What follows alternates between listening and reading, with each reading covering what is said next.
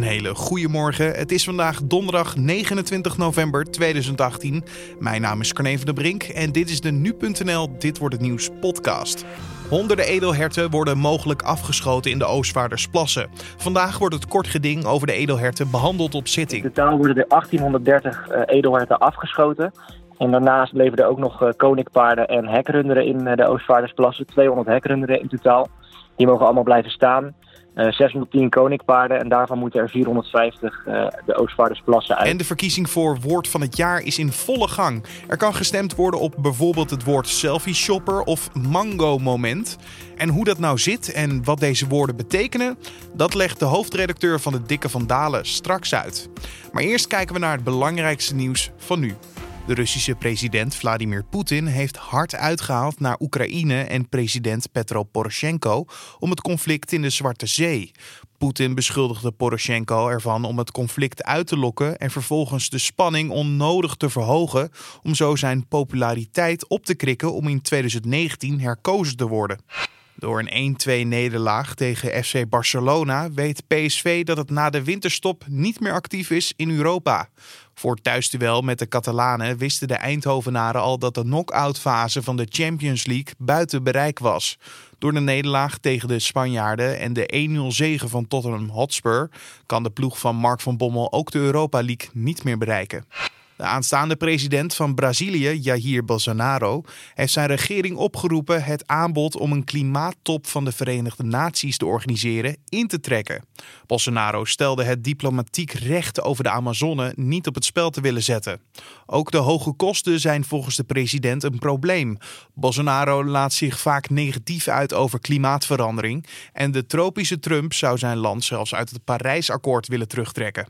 Shell betaalt volgens ingewijden al jaren geen winstbelasting in Nederland. Een vertrouwelijk intern document van het ministerie van Financiën ondersteunt dat, zo schrijft Trouw vandaag. Het bedrijf verdient miljarden op Nederlandse bodem, maar door gebruik te maken van legale aftrekposten weet het bedrijf de winstbelasting telkens op nul uit te laten komen. Shell ontkent dat het belastingen omzeilt. En dan kijken we naar de dag van vandaag, oftewel dit wordt het nieuws.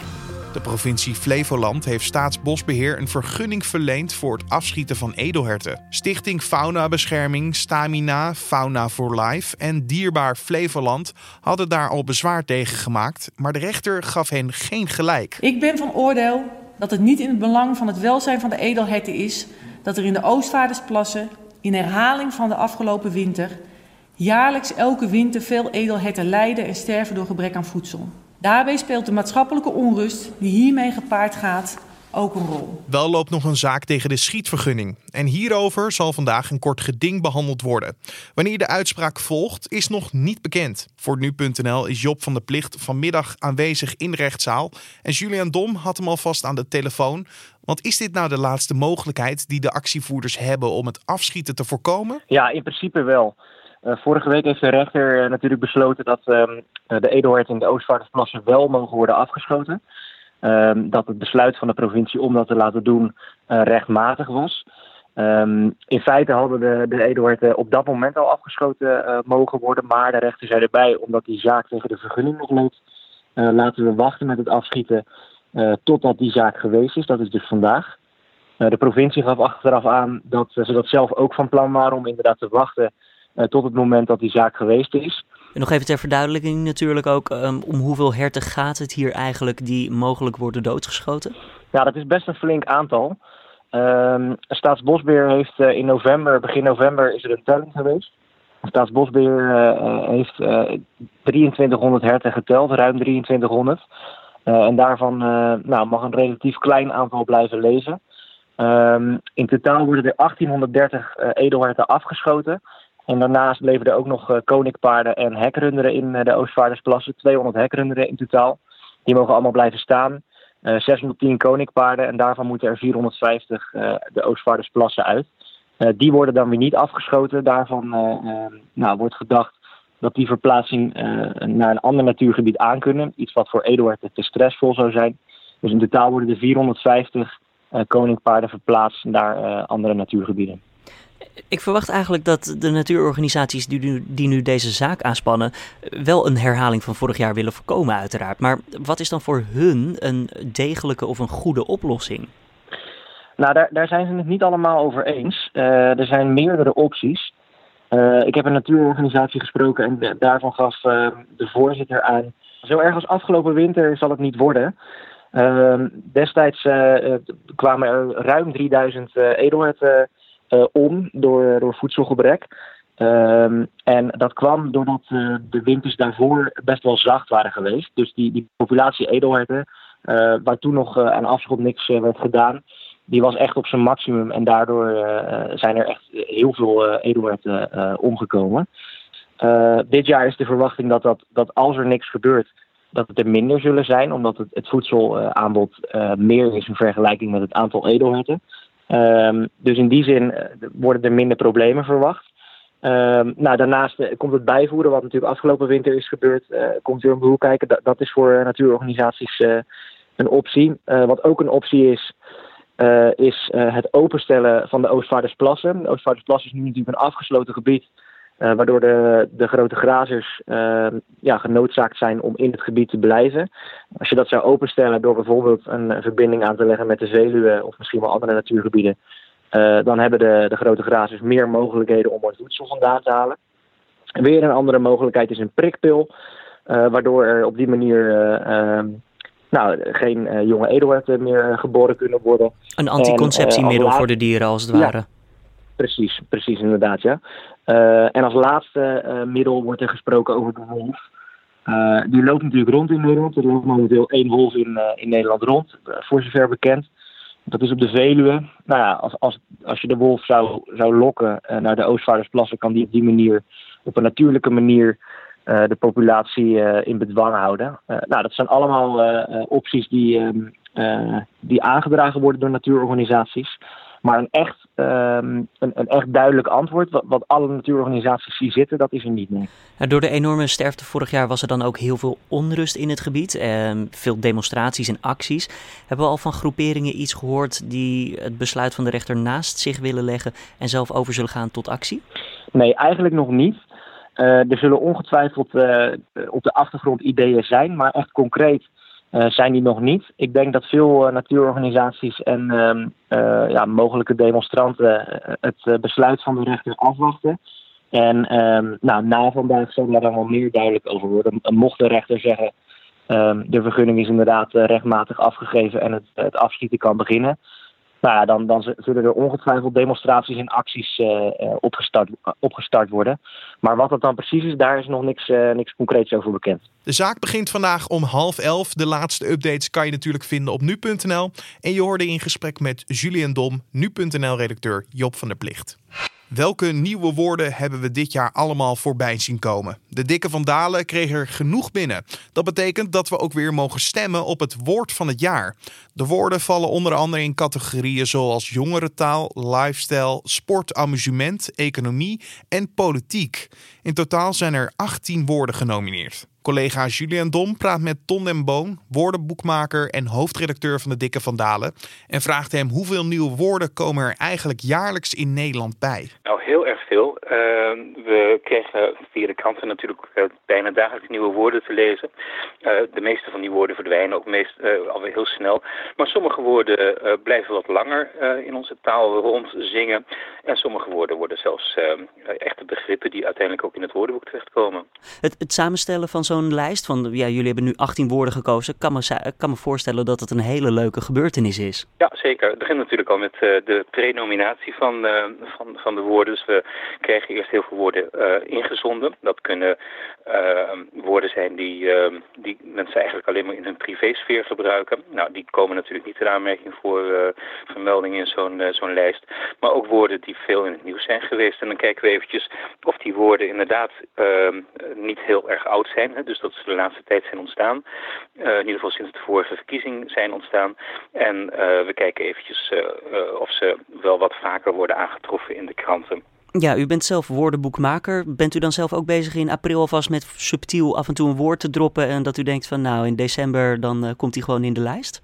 Nee, want uh, woordenboekmakers uh, die introduceren zelf nooit nieuwe woorden in principe.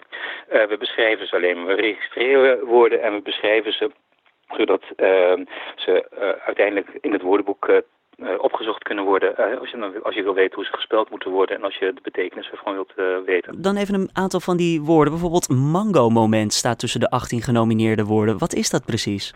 Ja, dat is dit jaar in het nieuws gekomen als een geluksmoment van een ernstig zieke patiënt.